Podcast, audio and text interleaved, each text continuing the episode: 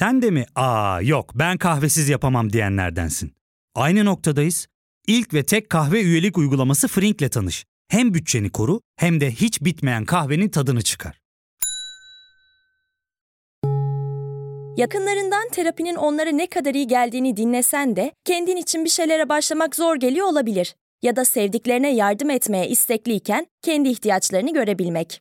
Hayvel, uzman psikologlarıyla kendi ihtiyaçlarını bulmanda sana destek olacak. Terapi yolculuğuna başlamak için detaylı bilgi bölümün açıklamalarında. Evrendeki her şeyin temeli. Galaksileri, yıldızları, gezegenleri besleyen güç. Bizi biz yapan, yürüten, düşündüren, gelişmemize olanak tanıyan, dünyayı aydınlatmamızı sağlayan şey. Uçakların, makinelerin, bilgisayarların, evimizdeki tüm cihazların, yediğimiz tüm besinlerin, kısacası her şeyin yakıtı. Bu zamana kadar hiçbir şey tesadüf değil de birçok şeyden bahsettik. E eşittir mc kare dedik. Birçok fizik yasasına değindik. Kuantum fiziği üzerine bir giriş yaptık. Daha da konuşacağız üzerine. Tüm bunlar etrafımızda olup bitenleri açıklayan ve sihir gibi görünen sapa sağlam yasalar özünde. Ama bir şeyden bahsetmezsek, bundan önce bahsettiklerimiz veya daha sonra bahsedeceklerimizin de pek bir anlamı olmayacak. Zira tüm bunların arkasındaki şeyden, tüm fizik yasalarında mutlaka gördüğümüz ve göreceğimiz o güçten bahsetmemiz gerekiyor. Enerjiden.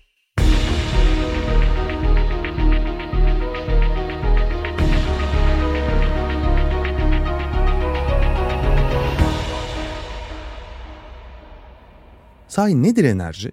Zaman gibi enerji de o kadar soyut kalabiliyor ki bazen suistimal dahi ediliyor. Bilirsiniz, sizin enerjinizi yükseltmekten falan bahseden spiritüeller evrenin yasalarını çözdüğünü düşünür mesela. Pozitif enerjin yüksekse başına iyi şeyler gelir falan derler hani. Dolayısıyla bir anda enerji nedir diye sorulunca bazı açıklamalar yapabiliyor, yorumlayabiliyoruz. Fakat gerçekten nedir bu enerji? Öncelikle gelin şu konuyu bir açıklığa kavuşturalım. Bahsettiğimiz gibi yediğimiz çikolatadan süpernovalara, tüm elektronik cihazlardan ısıya kadar her şeyin temelinde yatan bu tırnak içinde sihirli gücü anlamlandırmak ve hepsini ortak bir paydada buluşturmak için gösterilen çabalara, ortaya çıkan denklemlere bir bakalım. Bu yolda hayatını adamış insanları hatırlayalım bir. Bunun için de birazcık geriye gitmemiz gerekiyor. Enerji nedir sorusunun cevaplarının ilk kez aranmaya başladığı zamanlara. İnsanlık tarihine baktığımızda enerjiyi kendi çıkarımız için kullanmak adına birçok yol kullandığımızı görebiliriz. İlk olarak ısınmak için yakılan ateş geliyor akla. İnsanlık tarihindeki en önemli dönüm noktalarından birinde de enerji açığa çıkıyor anlayacağımız. Fakat değirmenler inşa ettiğimizde veya okyanusları aşmak için yelkenleri açtığımızda da enerjinin farklı türlerini kullandık aslında. Fakat bundan 300 ila 400 yıl kadar önce bir şey oldu. İnanılmaz bir şey. İnsanlık buhar makinelerini kullanmaya başladı. İcadı binlerce yıl öncesine kadar giden bu makinelerin potansiyeli ilk kez keşfedildi desek yeridir. Normalde onlarca hatta yüzlerce insana ihtiyaç duyduğunuz işleri artık tek bir buhar makinesiyle yapabiliyordunuz. Anlayacağınız insanlık robotlar ya da yapay zeka işlerimizi elimizden alacak korkusuyla yeni tanışmadı. Yüzlerce yıl önce duyulmaya başlanmış bir endişe bu. Fakat devrim niteliğindeki bu gelişme yani buharlı makinelerin kullanılmaya başlanması sadece bir ülke ya da bölgeyi değil tüm dünyayı hatta tarihin seyrini de değiştirecekti. Daha detaylı konuşmadan önce bir isimden bahsetmek istiyorum size. Zira bu gelişmelerin hikayesi, gelişmelerin kendisi kadar önemli bana kalırsa. Ve bu isimlerden bahsettiğimizde daha bütünsel bir bakış açısı kazanabiliyoruz. Sonuçta biliyorsunuz, hiçbir şey tesadüf değil. E madem öyle, gelin Gottfried Leibniz'den bahsedeyim size. Bir diplomat ve bilim insanı olmasının da ötesinde Leibniz, evrenin mekanizmasını çözmeye kendisini adamış bir insandı. İçinde yaşadığımız bu evrenin çok ama çok kuvvetli bir makine olduğunu ve bu makineyi de bir gücün yarattığını düşünüyordu. Bu yaratıcının mantığını çözmek için makinelerin nasıl çalıştığını da anlamamız gerektiğini düşünüyordu Leibniz. Makineleri anladığımızda evrenin de nasıl çalıştığını anlayabilecektik ona göre. Yani aslında felsefe, mühendislik ve biraz da din birbirine çok yakın olgulardı Leibniz için. Bu vesileyle 17. yüzyılın sonlarında çok basit ama çok önemli bir soruyu araştıracaktı. Nesneler çarpıştığında ne olur? Mesela iki bilardo topu birbirine çarptığında ne yaşanır? Leibniz'e göre burada kuvvetin aktarımı söz konusuydu. Bir nesneden diğerine aktarılan bir şey. Evet, Leibniz'e göre bu kuvvet bir şeydi.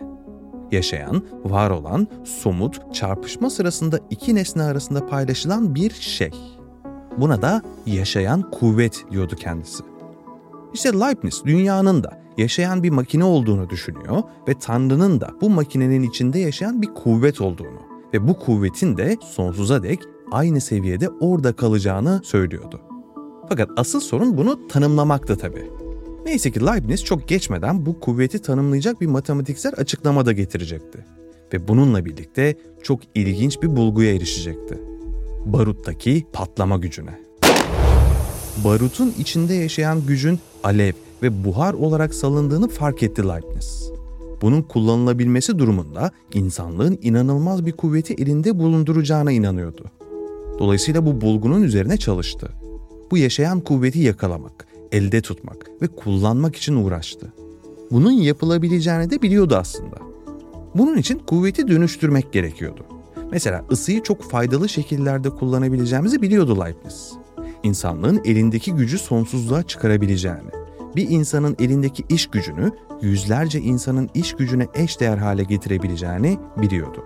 Ancak bu düşüncesi teoride kalacaktı maalesef. Yani zamanının çok çok ötesinde fikirlerdi bunlar. Ama her daim olduğu gibi bu fikirleri somutlaştırabilmeniz, gösterebilmeniz, kanıtlamanız gerekiyordu. Velhasıl Leibniz'in bu çalışmaları ancak 19. yüzyılda hayata geçebilmişti. Onun fikirleri buhar makineleriyle gerçeğe dönüşmüştü aslında. Düşününce Leibniz'in bunu görememesi çok üzücü. Neyse, insanlığın geçmişine bakarsanız adım adım ilerlediğini görürsünüz. Büyük değişimler küçük ya da küçük gibi görünen etkilerle kümülatif bir şekilde yaşanır genelde. Ancak buhar makinelerinin icat edilmesi öyle büyük bir adım ki. Hatta bir adım değil, zamanda bir sıçramaydı adeta. Buhar gücüyle hayal bile edemeyeceğimiz işler yapabiliyorduk artık. Fakat daha da önemlisi Leibniz'in bahsetmiş olduğu yaşayan kuvvet ile ilgili de birçok şey anlatıyordu bize bu gelişme. Evrenin nasıl çalıştığına dair bazı ipuçları ya da bulgular sunmuştu. Garip olansa buhar makinelerini kullanmamıza rağmen bunun ne ifade ettiğine ve bu gücün ne olduğuna dair çok az insanın bir fikri vardı. Evrenin çalışma prensibiyle ilgili bize bir şeyler anlattığını çok az kişi anlamıştı.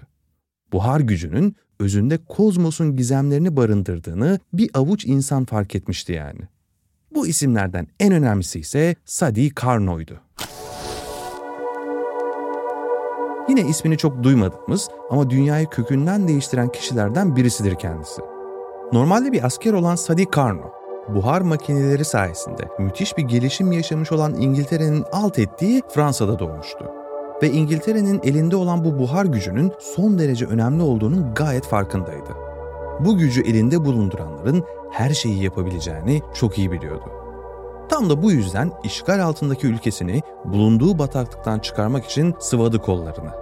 Takvimler 1824'ü gösterdiğinde daha sonra efsaneleşecek Ateşin Hareket Ettirici Gücü Üstüne Düşünceler isimli kitabını yazdı. 60 sayfa bile olmayan bu kitapta o dönem bilinen tüm ısı motorlarının nasıl çalıştığını anlattı. Kitabında özetle şunları söylüyordu Carnot. Tüm ısı motorları soğuk bir ortamda bulunan sıcak bir kaynaktan ibarettir. Isı, sıcak ortamdan soğuk ortama akan bir tür su gibi davranır ve bu akış faydalı işler yapmak için kullanılabilir. Bu çalışma mantığını da geliştirmeyi ihmal etmedi tabii ki Carnot. Bir ısı motorunu daha verimli hale getirmek istiyorsanız ısı kaynağıyla soğuk ortam arasındaki ısı farkını arttırmanız gerekir demişti. İşte bu inanılmaz keşif sonraki yüzyıllarda yaşanacak tüm gelişmelerin de temelini oluşturuyordu. Mesela bir otomobil motorunun bir buhar motorundan daha verimli olmasının nedeni çok çok yüksek sıcaklıklarda çalışabilmesidir. Ya da bir jet motorunun bir otomobil motorundan daha verimli olmasının sebebi de budur. Bu motorlar kullanılan malzemelerle erişebileceği aşırı yüksek sıcaklıklarda çalışabilmesi nedeniyle çok verimlidir. Tüm bu teknolojik katkılardan da öte, Carnot evrenin önemli bir sırrını keşfetmişti aslında. Doğanın çalışma prensibine dokunuyordu bu keşfi. Doğada her şey sıcak ve soğuk arasındaki enerji alışverişiyle hareket ediyordu. Ve bu keşfiyle Carnot aslında yeni bir bilim dalı ortaya çıkaracaktı. Termodinamik. Peki nedir bu termodinamik dediğimiz şey? Daha da önemlisi enerjiyle ve bizim yaşantımızla olan bağlantısı ne? İşte bu sorulara da kısa bir aradan sonra yanıt arayacağız. Ya fark ettin mi? Biz en çok kahveye para harcıyoruz. Yok abi, bundan sonra günde bir. Sen Frink kullanmıyor musun? Nasıl yani? Yani kahvenden kısmına gerek yok. Frink'e üye olursan aylık sadece 1200 TL'ye istediğin çeşit kahveyi istediğin kadar içebilirsin. Günlük 40 TL'ye sınırsız kahve mi yani? Çok iyiymiş. Aynen. Hatta şu anda 200 TL'lik bir indirim kodu da var. E hadi hemen indirip üye ol da bu fırsatı kaçırma. Terapiye başlamak, içinden çıkamadığın döngüleri kırmak, bazı yanlış bulduğun kararlarını değiştirmek ve kendinle beraber daha huzurlu bir yaşam inşa etmek için atabileceğin en değerli adımlardan biri. Hayvel ile yoğun yaşam tempona uyum sağlayarak online terapi seanslarını takvimine göre ayarlayabilirsin. Bini aşkın uzmandan sana en uygun terapisti seçebilir, PodB10 koduyla indirimden yararlanabilirsin. Detaylı bilgi açıklamalardaki bağlantıda. Termodinamik, enerji ve entropi bilimi olarak da bilinen, enerji dönüşümünü ve ısının hareketini inceleyen, birçok mühendislik dalını doğrudan ilgilendiren bir bilim dalı. Her ne kadar Carnot, termodinamiğin babası olarak kabul görse de, neredeyse tüm hikayelerde tanık olduğumuz gibi bu alandaki somut gelişmelerin hiçbirisini görememişti. 1832'de Fransa'daki kolera salgını onu da yakalamış ve henüz 36 yaşında ardında müthiş bir bilimsel miras bırakarak hayatını kaybetmişti. Kısacık bir hayata sığdırılmış, inanılmaz keşiflerle bize veda etmişti. Carnot'un ölümü sonrasında 19. yüzyılda ısı, hareket ve enerji ile ilgili çalışmalar hız kazandı. Makinelerin üretimi ya da motorların nasıl çalıştığını anlamak için yapılan araştırmalarda çok ama çok garip bağlantılar keşfedildi farklı enerji çeşitlerinin ve birimlerinin aslında birbirleriyle göbekten bağlantılı olduğu anlaşıldı. Belirli bir miktar enerji üretmek için başka bir enerji türünden tam olarak ne kadar gerektiğini hesaplayabiliyorduk artık. Mesela 30 mililitre suyu 1 santigrat ısıtmak için gerekli enerjiyle 12,5 kiloluk bir yükü 1 metre kaldırmak için gerekli enerjinin tam olarak aynı olduğunu çözmüştük. Şimdi buradaki garip bağlantı şu. Mekanik işlerle ısı ne kadar farklı görünseler de aslında aynı şeyin yani enerjinin farklı türleriydi. Ve bu da termodinamiğin birinci yasası olarak tarihe geçti. Bu yasada bize şunu söylüyordu. Enerji yokken var, varken yok edilemez. Sadece biçim değiştirir. Hadi kestirmeden sonuca götüreyim sizi. Bu da evrende belirli bir miktarda enerjinin var olduğu anlamına geliyor. Sabit, değişmeyen, sadece şekil değiştiren bir enerji tam da Leibniz'in öngördüğü gibi. Yani buhar motorunda enerji üretmiyorduk. Sadece ısıdan mekaniğe dönüştürüyorduk. Ama hala cevaplanması gereken bir soru vardı. Tamam, enerji bir biçimden diğerine dönüşüyordu. Ama nasıl dönüşüyordu? Bunu nasıl yapıyordu? Asıl önemlisi niye yapıyordu bunu? Burada da devreye Almanyalı bilim insanı Rudolf Clausius giriyor. O da termodinamiğin ikinci yasasını sundu insanlığa. Bu, termodinamiğin nasıl çalıştığının matematiksel bir analiziydi aslında. Clausius'a göre evrende sadece sabit bir miktarda enerji yoktu. Bir de bu enerjinin uyduğu çok kesin kurallar vardı. Mesela ısı enerjisi belirli bir yönde ilerliyordu. Sıcaktan soğuğa. Tersi mümkün değildi. Örneklendireyim sizin için. Hani kahvenizi bir süre unuttuğunuzda soğur ya. İşte onu açıklayan da bu yasadır. Açıklamaya bile gerek duymadığınız çok basit bir yasa özünde değil mi? Ama bu basit olay bile, kahvenizin soğuması bile evrenin çalışma prensibinin bir yansıması aslında. İşte Clausius hepimizin oluyor öyle işte dediği bu olayı alıp üzerine düşünüp enerjinin nasıl aktarıldığını çok önemli bir formülle açıklamıştı. Bu formülle bir de yeni bir miktardan bahsetti bizlere. Entropiydi adı. Ve tüm algımızı ya da bildiklerimizi değiştirdi. Genel anlamda termodinamiğin ikinci yasası bize şunu söyler. Sıcak ortamdan soğuk ortama aktarılan ısı sırasında entropi de artar. Entropi de sıcak nesneler soğurken ısının nasıl dağıldığını ya da yayıldığını gösteren bir ölçümdür. Daha da basit haliyle anlatayım. Her sistem bozulma yönünde eğilim gösterir ve entropi sürekli olarak artar. Bu işlemde geri döndürülemez bir şeydir. Yani özetle, ısı yayan her şey bu geri döndürülemez sürecinin bir parçasıdır. Ve aslında soğuyan kahvemiz de, evren de aynı mantıkla işlemektedir. Ama işte burada entropiyi biraz daha açmamız gerekiyor. Evet, her sistem bozulma yönünde eğilim gösteriyor. Da ne demek şimdi bu? Ne anlama geliyor? Tamam, 19. yüzyılda evrenin sürekli hareket halinde olduğu ve gözle göremediğimiz parçacıklardan oluştuğu düşüncesi kabul ediliyordu yavaş yavaş. Ama işte tüm bunlar arasındaki bağlantı ne olabilirdi? Enerji neydi? Neden bozuluyordu? Düzen neden düzensizliğe doğru eğilim gösteriyordu? Hayda, yine bir sürü soruyla karşı karşıya kalmıştık anlayacağınız. Tam da burada çok ama çok önemli bir başka bilim insanı koşacaktı yardımımıza. Ludwig Boltzmann. Boltzmann, ısınan nesnelerde atomların çok daha hızlı hareket ettiğini düşünüyordu. Ama burada da bir sıkıntı vardı. Öncelikle o dönemlerde birçok bilim insanı bu atomların var olduğuna inanmıyordu bile. Yani bugün atomları biliyoruz. Varlıklarını dahi sorgulamıyoruz. Şüphe yok. Gördüğümüz her şey, hatta dünya atomlardan oluşuyor. İşte atomların varlığının bile tartışıldığı bir dönemde Boltzmann çok ileri gitmiş ve bu parçacıkların varlığını kabul ederek inanılmaz bir denklem keşfetmişti. Boltzmann benim, senin, binaların, sokaktaki kedinin ya da evrende aklınıza gelebilecek her şeyin atomlardan oluştuğunu kabul ediyordu. Ve sıcak bir nesnenin yalnız bırakıldığında çevresindeki parçacıklara ısısını yaydığını söylüyordu. Mesela masanın üstünde bıraktığınız sıcak bir nesnenin dış kısmında bulunan parçacıkların enerjisini masanın atomlarına aktardığını ve bu şekilde enerjinin düzenli durumdan düzensiz, dağılmış, yayılmış duruma doğru yönelimde olduğunu ifade ediyordu. Bulduğu denklemle de her sistemde mevcut olan bu düzensizliğin yani entropinin tam olarak nasıl hesaplanabileceğini bize gösteriyordu. Bilim tarihini değiştiren bir denklemdi bu. Özetle bir şeyin düzensizliğe, karmaşaya, kaosa doğru sürüklenmesinin düzenli, stabil, durağan olmasından çok daha olası olduğunu söylüyordu bu denklem bize. Her şey ama her şey düzensiz olma eğilimindedir ve karmaşaya doğru sürüklenmek zorundadır diyordu. Evet, düzensizlik evrenin kaderidir. Evrenin kanunu böyle işler. Bizim için de öyle. Yaşlılığı ve ölümü de bir nevi açıklar entropi. O nedenle bu teknik açıklama hayatın kendisi içinde yorumlanmış birçok felsefi tartışmanın temelini oluşturmuştur. Hayatının sürekli kötüye gitmesini de entropiye bağlayanlar vardır mesela ki sayıları hiç de az değildir. Fakat burada şu soruyu sorabilirsiniz. Her şey kötüye gitme eğilimindeyse yaşam nasıl var oldu? Biz nasıl var olduk? İşte bunu da bu düzensizlik açıklıyor aslında. Düzensizlik dediğimiz şey bu karmaşık sistemi ortaya çıkarıyor yani.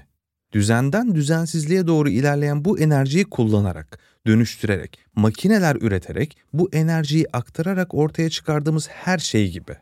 Bir araba motoru gibi hatta. Düzenli bir şekilde enerjiyle dolu yakıtı alıp, binlerce kat daha geniş hacimli gazlara dönüştürüp, çevreye ısı ve ses yayarak, düzeni düzensizliğe dönüştürerek A noktasından B noktasına gitmemiz gibi. Bu düzensizliği dönüştürebiliyor ve kullanabiliyoruz kısacası. Bedenimizden örnek vereyim size. Enerji dolu yiyecekleri tükettiğimizde bu düzen içinde bulunan enerjiyi yakıyor ve düzensizliğe doğru yayılmasını sağlarken ortaya çıkan enerjiyi kullanarak hayatta kalıyoruz. Bu şekilde yaşıyoruz kısacası. Karmaşık gibi duyulsa da çok basit bir prensip aslında bu. Yani aslında buradan çıkarmamız gereken temel şey şu. Kaçınılmaz sonu değiştiremeyiz belki. Ama oraya varma süremizi uzatabiliriz. Bu bozulmaya eğilimli enerjiyi kullandığımız, dönüştürdüğümüz, bu enerjiyle bir şeyler yaptığımız sürece süreyi de olabildiğince geciktirebiliriz. Eğer hayatta kalmak istiyorsak hareket halinde olmalıyız. Sabit kaldığımızda, yerimizde saydığımızda içimizdeki enerjinin de düzensizliğe, daha da yalın bir ifadeyle yok olmaya doğru gittiğini görebiliriz. O nedenle size tavsiyem, enerjiyi dönüştürün. Kalkın ve bir şeyler yapın.